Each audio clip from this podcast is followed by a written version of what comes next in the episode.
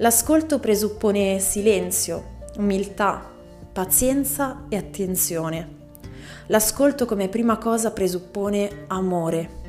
E questo amore Dio lo dimostra per noi ogni giorno. Quando Lui agisce infatti lo fa ascoltando in primis le nostre intenzioni, i nostri desideri celati. Non fa mai nulla che vada contro la nostra volontà. O meglio, mi correggo, non ci impone mai la sua visione. Assurdo, no? Lui è Dio. E noi spesso non l'accettiamo proprio perché non la comprendiamo, o forse perché è difficile da accettare, perché presuppone che cosa? Un ascolto.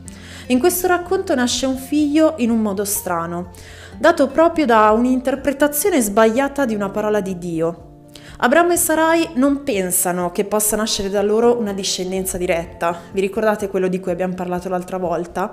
E quindi cosa fanno? Ricorrono ad un'alternativa umana e se vogliamo è anche un po' più semplice rispetto all'attesa paziente.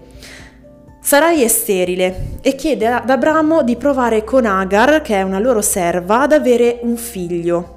Abramo, io dico, ma non ti ricordi di cosa ti ha detto Dio? Però ragazzi io ci ho pensato, com'è facile giudicare. Personalmente riconosco le volte in cui Dio mi ha promesso intimamente qualcosa di forte, qualcosa di inequivocabile e, e dopo due secondi io mi dimenticavo tutto. Ricordiamoci che Dio è paziente con noi, potrebbe anche ripeterci le cose mille volte a costo di farcele capire.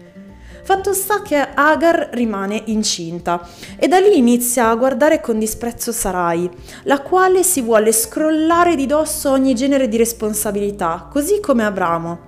Allora Agar cosa fa? Scappa. Si sente oltraggiata, abbandonata, ma lo sappiamo tutti quanti che non è sola. E allora un angelo del Signore la trova nel deserto, vicino ad una sorgente d'acqua, e le si avvicina. Nel Salmo 139 Dio ci ricorda quanto Lui ci conosca in profondità, perché è Lui che ci ha formato. Dove potremmo andare lontano dal suo spirito? Lui giungerà a noi anche se fossimo all'estremità della terra. L'angelo infatti le chiederà da dove vieni e dove vai? Torna dalla tua padrona, un po' come se stesse dicendo perché scappi?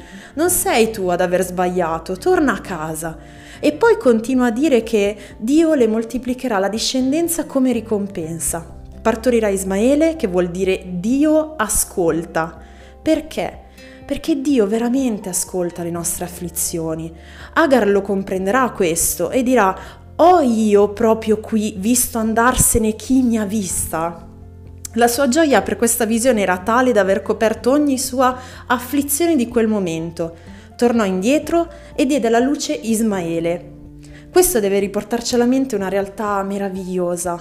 Dio ascolta le nostre preghiere. Te lo ripeto, Dio ascolta le tue preghiere. Dio vede e ci mostra i suoi propositi per le nostre vite. Sa ciò che attraversiamo e sa anche da dove veniamo. Conosce la nostra storia perché è Lui che ci ha formati. Torna a Lui e alla sua sorgente d'acqua viva. Dio ci benedica, alla prossima puntata amici.